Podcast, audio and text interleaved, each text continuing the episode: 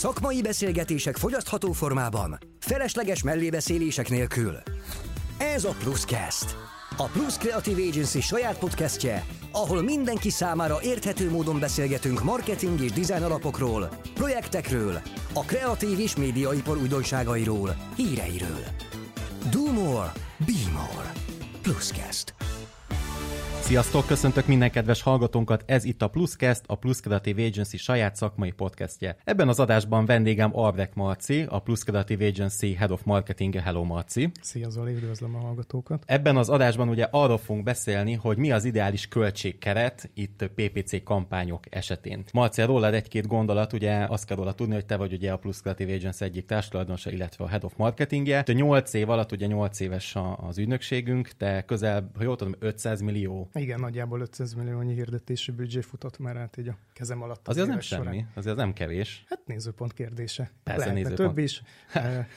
Igen, abszolút, nyilván minden lehet több is így van. Jó, hát szerintem csapjunk is a közepébe, de első pontként nézzük is azt, hogy Mit jelent az, hogy PPC hirdetés? Hát ugye a PPC ez a pay per clicknek a rövidítése, tehát ez minden olyan rendszer takar, ahol a fizetés az kattintás alapon történik. Ez jellemzően Google Ads hirdetések, Facebook hirdetések, LinkedIn hirdetések, illetve hát mostanában nagyon erősen feljövőben vannak a TikTok hirdetések is. Mi szükséges ahhoz, hogy valaki tudjon ilyen hirdetéseket készíteni, indítani? Ez rendszerenként eltérő, hogy mi szükséges. Ha Facebook hirdetésekről beszélünk, akkor mindenképp szükséges egy Facebook oldal, illetve illetve egy Facebook hirdetéskezelő fiók. Mi emellé még szoktuk ajánlani azt is, hogy készítsen a, az adott vállalkozás egy vállalkozáskezelő fiókot, mert így van lehetőség arra is, hogy házon belül több kollégának adjanak hozzáférést, illetve hogyha a külsős ügynökséggel dolgoznak, akkor a, nekik is sokkal egyszerűbb a hozzáféréseket megadni. Ha Google Ads hirdetésekről beszélünk, akkor mindenképp szükséges egy Google Ads fiók, meg nyilván egy weboldal, amire a hirdetéseket futtatjuk. Emellett pedig ajánlani szoktuk, hogy legyen egy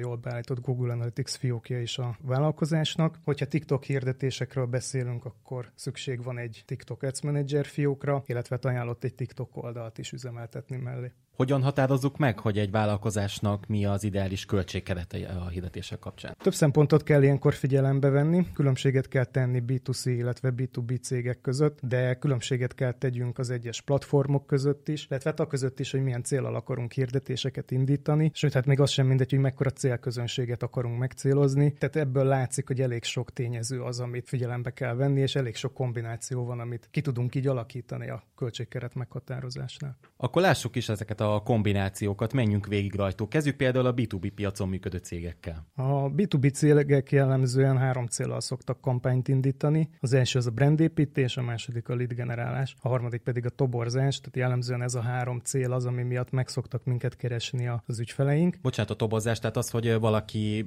álláshirdetést ad fel, akkor tehát, hogy új kollégát keres a saját cégébe. Így van. Hogyha a saját kollégát keres, azt is toborzásnak hívjuk, de mi például dolgozunk együtt több fejvadász céggel is, ők nyilván nem csak saját maguknak toboroznak, hanem más cégeknek is. Ugye, ha tudjuk a célokat, akkor azért azt is fontos tisztázni minden esetben, hogy van-e egy konkrét stratégiája az adott cégnek, ami tartalmazza azt, hogy kinek és pontosan mit szeretnénk kommunikálni. Ha ez nincsen meg, akkor bármennyire is jól állapítjuk meg a keretet, azért nagy valószínűséggel pénzkidoblás lesz a végeredmény. Tehát egy, egy jól kialakított értékesítési töltsér az nagyon erősen tudja javítani a teljesítményét a PPC kampányoknak. Hogyha egy cégnek a brandépítés a, a fontos, akkor mik a javasolt hálózatok, platformok? Brandépítésre mi a, a Facebookot és a Google Ads kampányokat és azon belül is a, a display, illetve YouTube hirdetéseket szoktuk javasolni. Tehát nem a Google Search, hanem inkább a, inkább a display hálózatot. Igen, és ennek a legegyszerűbb indoka az az, hogy ezek sokkal olcsóbb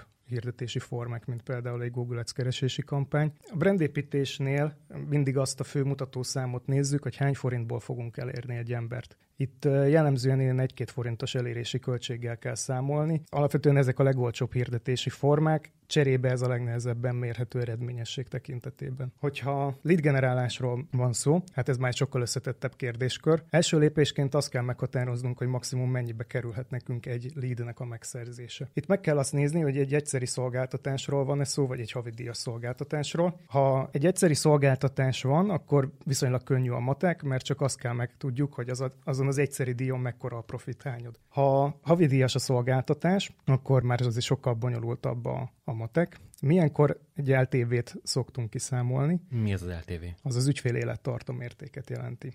És az angol rövidítése? Ez a lifetime value. Lifetime value, aha. Az LTV-nek a, a kiszámítása nem annyira bonyolult. Ilyenkor mindig megvizsgáljuk, hogy átlagosan egy ügyfél mekkora árbevételt generál annak az adott vállalkozásnak, addig, amíg az ügyfele annak az adott cégnek. Tehát mondjuk vegyük a saját példánkat, Google Ads hirdetéskezeléssel foglalkozunk, ez egy havi díjas szolgáltatás. Példa kedvéért legyen ez a bevételünk havi 100 ezer forint, és mondjuk két éven keresztül ugye ügyfelünk ez az adott cég. Ekkor az ügyfél élet tartom érték az 2 millió 400 ezer forint lesz. Ebből meg kell nézzük, hogy mekkora összeg az, amit profitként jelentkezik anélkül, hogy belekalkulálnánk a profit számításba hirdetésekre fordított költségkeretet. Ha ez kész, akkor meg kell néznünk, hogy várhatóan az egyes platformokon mennyibe fog nekünk kerülni egy kattintás, és ezekből a kattintásokból várhatóan milyen százalékban fog beérkezni egy lead, és a már beérkezett leadek hány százalékából lesz aztán tényleges üzlet. Ha Google Ads kampányokat nézünk, és azon belül is a keresési vagy search kampányokat, akkor jellemzően ilyen átlagosan 100 és 300 forint között lehet számolni a kattintási költségekkel, de nem elképzelhetetlen akár az 500 vagy 1000 forintos szint sem. Ez ugye attól függ, hogy milyen kulcsszó készletre fogunk hirdetni, és arra az adott kulcsszó készletre mekkora a verseny. Tehát itt iparágonként eltérhet, vagy szektoronként. Pontosan, sőt akár még földrajzilag is lehet eltérés, tehát hogyha például külföldi kampányokban gondolkozunk, akkor hogyha tőlünk nyugatabbra például akár Németországba szeretnénk hirdetni, ott azért jellemzően magasabbak a kattintási költségek, mint nálunk. Ugye, hogyha már tudjuk a kattintási költségeinket, akkor meg kell azt is vizsgáljunk, hogy jellemzően milyen konverziós arányjal fogunk tudni hirdetéseket futtatni, illetve azt is, hogy a beérkezett konverzióknak hány százalékából lesz ugye tényleges üzlet. Hát ez az a pont az, amire sokszor nekünk, mint mint kampánymenedzserek már nincsen ráhatásunk. Ugye a mi ráhatásunk az gyakorlatilag odáig tart, hogy beérkezik egy lead, de azt, hogy azt az adott leadet a, a cég azt már hogyan kezeli, arra nekünk már nincsen ráhatásunk, tehát hogy ezt ezt, hogy a konverziók hány százalékából lesz üzlet, ezt mindenkinek saját bizniszéhez kell e, viszonyítania, érdemes megnézni a korábbi adatokat. De vegyünk egy konkrét példát. Hogyha van mondjuk egy kampányom, ahol átlagosan 200 forintba kerül egy, egy átlagos kattintás, akkor ugye ahhoz, hogy legyen 100 látogatóm, 20 ezer forintot kell elköltsek. Hogyha egy pessimista, egy százalékos konverziós arányból indulunk ki, akkor ugye 20 ezer forintba kerül nekünk egy lead. Ha példa kedvéért azt mondjuk, hogy nagyon jól dolgozik a sales csapat, és minden második leadből tényleges üzletet tudnak generálni, akkor azt mondhatjuk, hogy gyakorlatilag 40 ezer forintból lesz egy tényleges üzletünk. Ilyenkor ezt kell összevetni azzal az árbevétellel, amit ez az üzlet hoz nekem.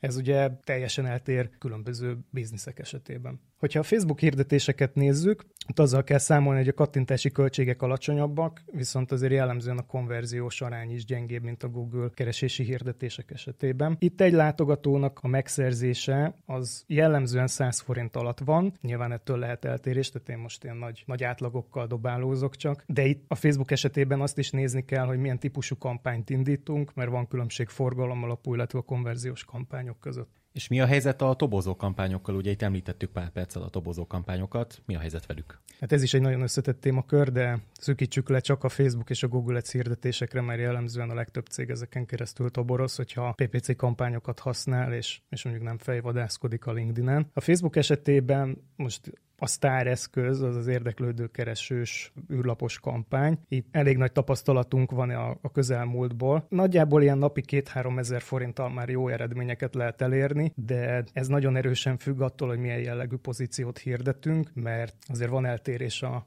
a kék galléros és a fehér galléros pozíciók hirdetése között. Hogyha a Google Ads kampányokról beszélünk, mint toborzási eszköz, akkor itt azért figyelembe kell venni a várható kattintási költségeket, de nagy általánosságban itt is az elmondható, hogy ilyen napi 2-3 ezer forintos költségkerettel már jól tudnak teljesíteni ezek a kampányok. Eddig a B2B piacon működő vállalkozásokról beszéltünk, nézzük, hogy mi a helyzet a B2C piacon működőkkel. Hát itt is több dimenzió mentén kell megvizsgálni ezt a kérdést, ugyanúgy, mint a B2B vállalkozások esetében. Én azt gondolom, hogy menjünk végig úgy, hogy melyik platformon hirdetünk, okay. és azon belül is milyen célral indítunk hirdetéseket. Hogyha Facebook hirdetéseket nézzük, akkor ott szintén több célral tudunk kampányokat indítani. Ez lehet brandépítés, adatbázisépítés, aktivitásnövelés, forgalomterelés vagy konverziós célok. Hát a brandépítés az nagyjából ugyanaz, mint a B2B esetében, úgyhogy ezt itt nem annyira részletezném, mert konkrétan ugyanazokkal a költségekkel lehet számolni. Hogyha adatbázis szeretnénk építeni, ez ugye jellemzően hírlevélfeliratkozást jelent a cégek esetében. Itt hát egy nagyon durva átlagot kéne mondjak, akkor ilyen 300 és 500 forint per feliratkozással lehet kalkulálni, de ez is nagyon-nagyon erősen függ attól, hogy milyen csali anyagot használunk, milyen típusú hírlevélről van szó, milyen típusú adatbázisról van szó. Ez egy nagyon erős piaci átlag igazából, ez a 3 és 500 forint közötti összeg, de talán egy jó kiindulási alap lehet azoknak, akik most terveznek ilyen kampányt indítani. Ha aktivitás növelő kampányról van szó, ugye ezek azok a kampányok, amiket azért indítunk, hogy a Facebook oldalunkon kikerül felkerült tartalmaknak minél nagyobb elérése és aktivitás száma legyen. Tehát ez az aktivitás szám az like, comment, ezekre kell gondolni? Így van, vagy a videók esetében videólejátszás, uh-huh. vagy akár egy hivatkozás kattintás. Itt a, a fő mutatószám ugye az az, hogy hány forintból lesz nekünk egy uh-huh. aktivitásunk az adott poszton. Itt ilyen 20-30 forint per aktivitással lehet számolni, de ez is nagyon erősen függ attól, hogy mennyire jó minőségű az adott tartalom, illetve hát videós kampányok esetében ez egy csalóka szám lehet, mert ugye ott aktivitásnak számolja a Facebook azt is, hogyha történik egy videó lejátszás, ott ilyen simán ilyen egy-két forintos aktivitási költségek is tudnak lenni, de nagy átlagban ez a 20-30 forint per aktivitás, ez, ez jól tud működni. Hogyha forgalomterelő kampányokról beszélünk, akkor itt a fő mutatószámunk az ugye az az, hogy mennyibe kerül nekünk egy érkezés keresési oldal megtekintés. Itt van lehetőségünk arra is, hogy hivatkozás kattintásra optimalizáljuk a kampányainkat. Kettő között azért van eltérés, mert a hivatkozás kattintásba csak magát a kattintást számolja bele a Facebook, még egy érkezési oldal megtekintés esetében ott már a látogatónak a weboldal megtekintését nézi a Facebook, tehát hogy ők már ténylegesen megérkeztek az oldalra, betöltődött nekik a, a weboldal, és hogyha ilyen érkezési oldal megtekintést nézzünk költség szempontból, akkor ilyen kb. 50 és 100 forint per érkezési oldal megtekintéssel lehet számolni. Ez is azért egy nagy átlag. Függ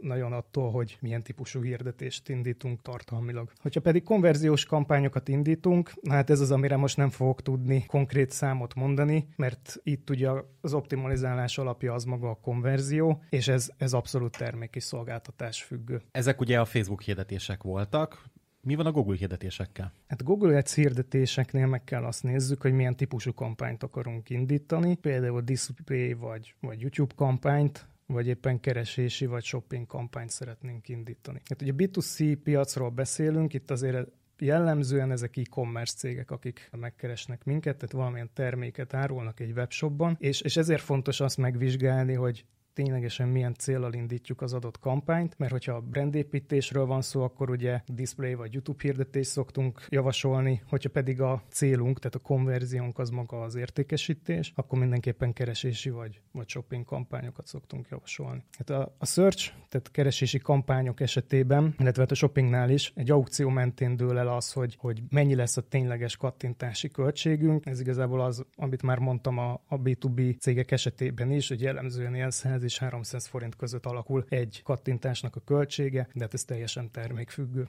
Hogyha már tudjuk a költség oldalt, akkor ezt össze kell vetni a bevételi oldallal. Egy e-commerce projekt esetében, amit mindenképpen meg kell nézzünk, az az, hogy milyen várható konverziós arányjal fognak teljesíteni ezek a kampányok. Azért jellemzően én 1-3 százalék között szokott mozogni egy webshop esetében. Meg kell nézzük azt is, hogy várhatóan milyen kosárérték várható a rendelésnél, illetve azt is meg kell nézzük, hogy egy, ezen a kosárértéken mekkora a profitunk. Érdemes átgondolni, hogy mik a legnagyobb profithányaddal rendelkező termékeink vagy termék kategóriáink. Ez azért fontos, mert a, amikor egy költségkeretet határozunk meg, akkor jellemzően azért mindig a legnagyobb profit tartalommal bíró termékekre tervezünk kampányt, mert ugye ezek bírják el azt, hogy költünk még rá hirdetési büdzsét, hogyha kiadjuk egy ügynökségnek a kampányoknak a menedzselését, akkor ennek a az ügynökségnek a munkadíját is elbírják. Tehát ezt, amikor tervezünk egy kampányt, Gyakorlatilag ez egy, majd nem egy ilyen nulladik lépéses kérdés, amit föl szoktunk tenni. Érdemes még azt is átgondoljuk, hogy hogyan lehet növelni ezt a kosárértéket. Tehát például a, vannak-e olyan kiegészítő termékek, amit még lehet ajánlani a látogatóknak a vásárlási folyamán, illetve hát azt is érdemes megvizsgálni, hogy jellemző az újravásárlás az adott webshopban, mert hogyha igen, akkor, akkor ezeknek az újravásárlásoknak a kosárértékét is akár beleszámolhatjuk már itt a tervezési szakaszban a költségeinkbe.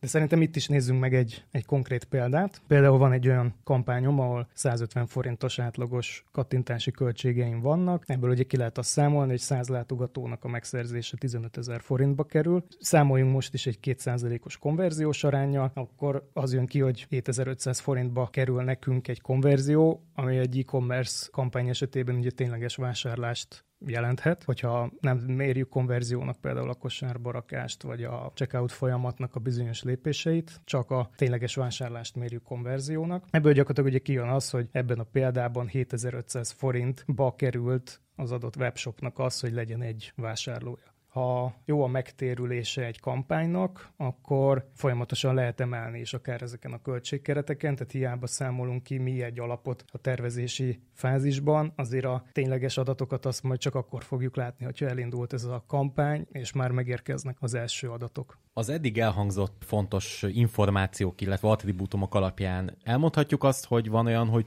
amikor túl kicsi a keret, vagy hogy túl nagy a hirdetési büdzsé? Hát elképzelni el lehet, természetesen elő szokott ilyen fordulni, de hogyha az eddig elmondott folyamatokat végigcsináljuk, akkor, akkor ilyen nem nagyon fordulhat elő. Hogyha ha nem csináljuk meg ezt a normális tervezést, akkor előfordulhat igazából mind a kettő. Az is, hogy alábecsülünk egy keretet, az is, hogy túlbecsülünk, azért jellemzően inkább alá szokták a, a vállalkozások ezt becsülni, és a túl kicsi keretből várunk el nagyon nagy eredményeket, hát azért a realitást talán kell mindig maradni. És igazából a realitást azok pont ezek a tervezési fázisban elvégzett lépések tudják biztosítani.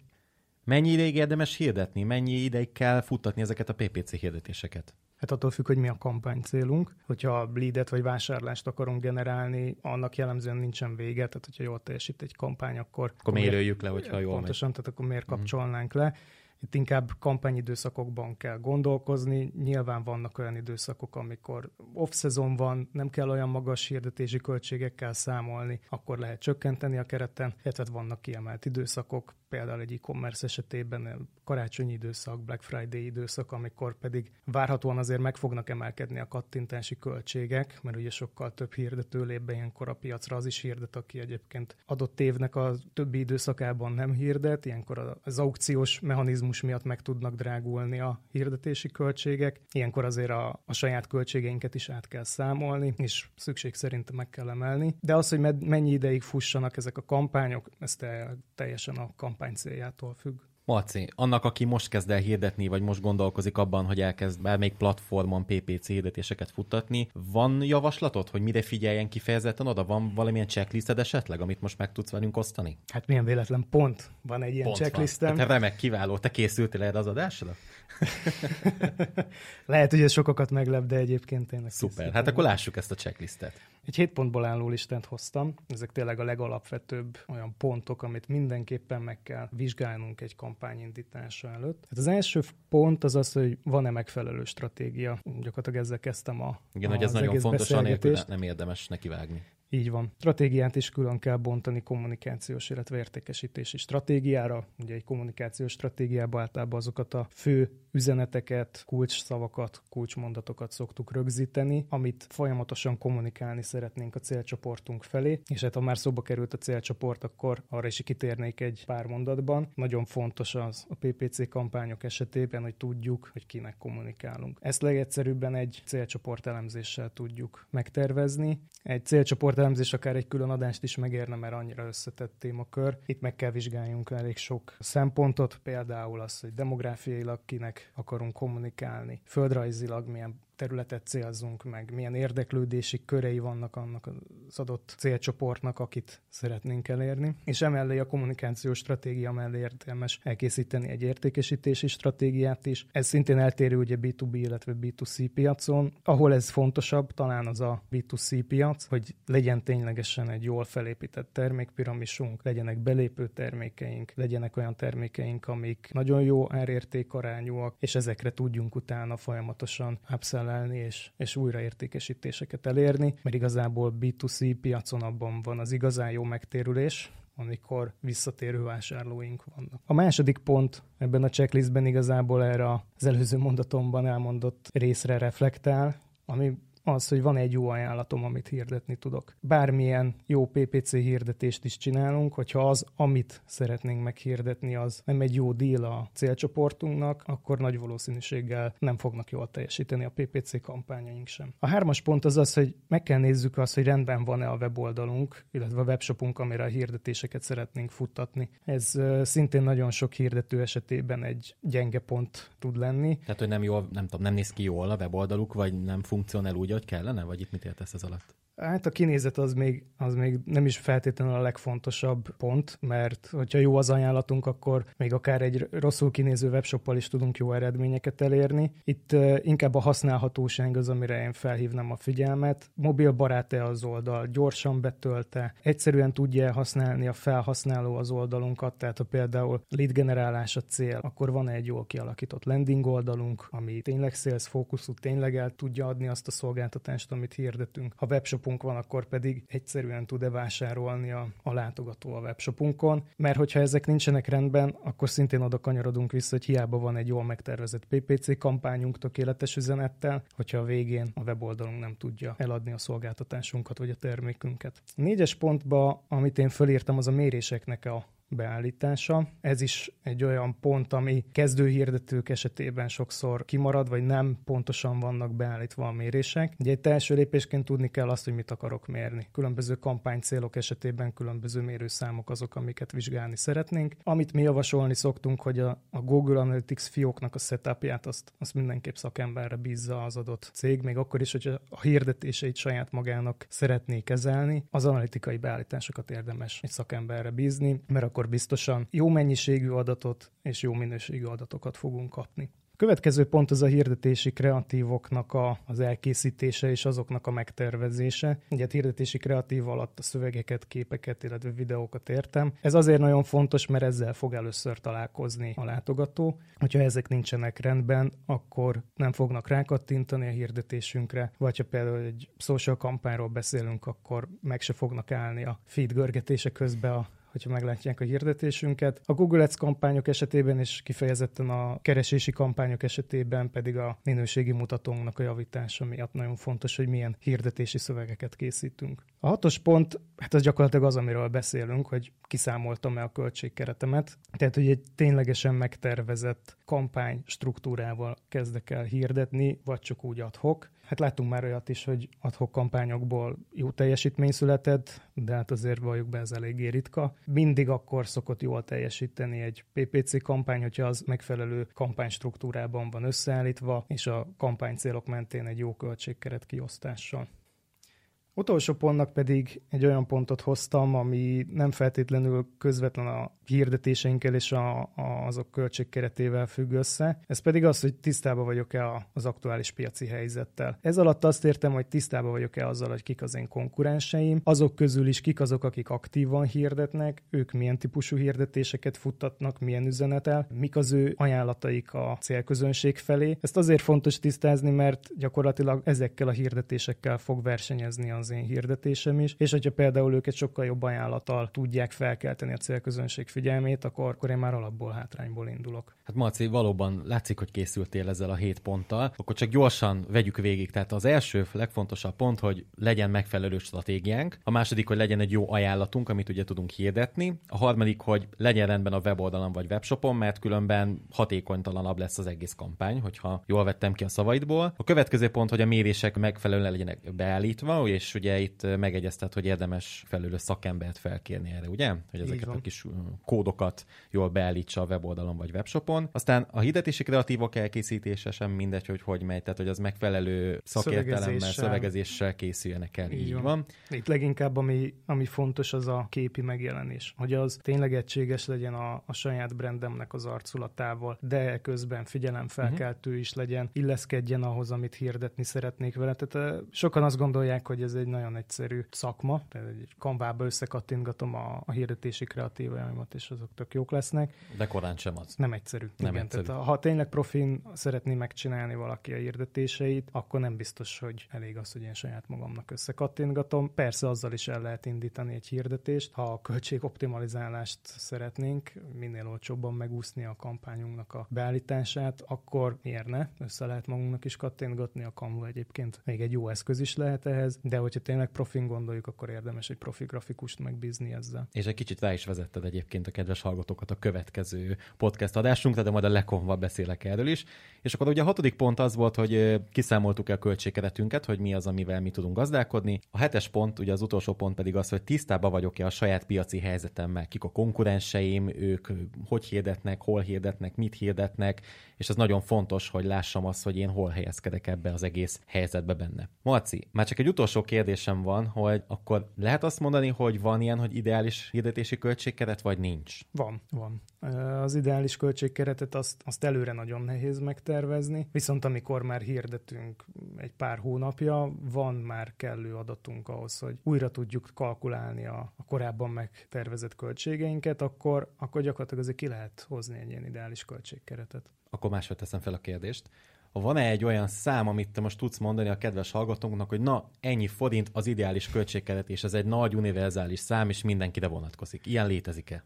Hát nagyon trükkös, hogy ilyen, az, ilyen nem létezik. Ilyen nem létezik. Uh-huh. Igen, tehát pont ezt akartam megvilágítani ebben a szűk fél órában, hogy tudni kell azt, hogy mik a céljaink, milyen platformon akarunk hirdetni és kinek, és ezekből tudjuk összetenni azt, hogy milyen költségkeret kell nekünk, de nincsen egy univerzális keret, amire azt lehet mondani, hogy na ez akkor most mindenkinek jó, és akkor ha ennyit nem hirdetsz, akkor, akkor biztos, hogy sikertelen vagy, vagy hogyha ennyit elhirdetsz, akkor meg 100%-ig biztos, hogy sikeres lesz a kampányod. Ez az utóbbi még attól sem biztos, hogy jól meghatározzuk a költségkeretet. Tehát ez ugye ez nem egy marketinges bullshit, de tényleg attól függ, hogy kiről Így beszélünk, van, a, a leg, kinek leg, legnagyobb célzunk. marketinges közhely, ami mindig egy Jolly Joker bármilyen ügyfél meetingen, ez az attól függ. De igaz. Ez Tehát ezt nehéz igaz. elhinni, de ez, ez, ez tényleg igaz. Hát Marci, nagyon szépen köszönöm, hogy itt voltál velünk, és beszélgethettünk a PPC hirdetésekről, illetve a büdzsé meghatározásról, hogy hogy kell egyáltalán meghatározni, és milyen sok mindentől függ. Köszönjük szépen, hogy itt voltatok velünk, várunk titeket a következő adásunkban is, ahol azt járjuk majd körbe, hogy miért fontos a jó arcolat egy vállalkozás életében. Beszélünk logótervezésről, kanváról, grafikusokról, nagyon izgalmas adás lesz. Ne felejtsetek el követni minket, rétingelni, valamint várjuk a kommenteket, és ha szeretnétek értesülni a következő adásainkról, akkor iratkozzatok fel valamelyik podcast csatornánkon. Sziasztok! Sziasztok!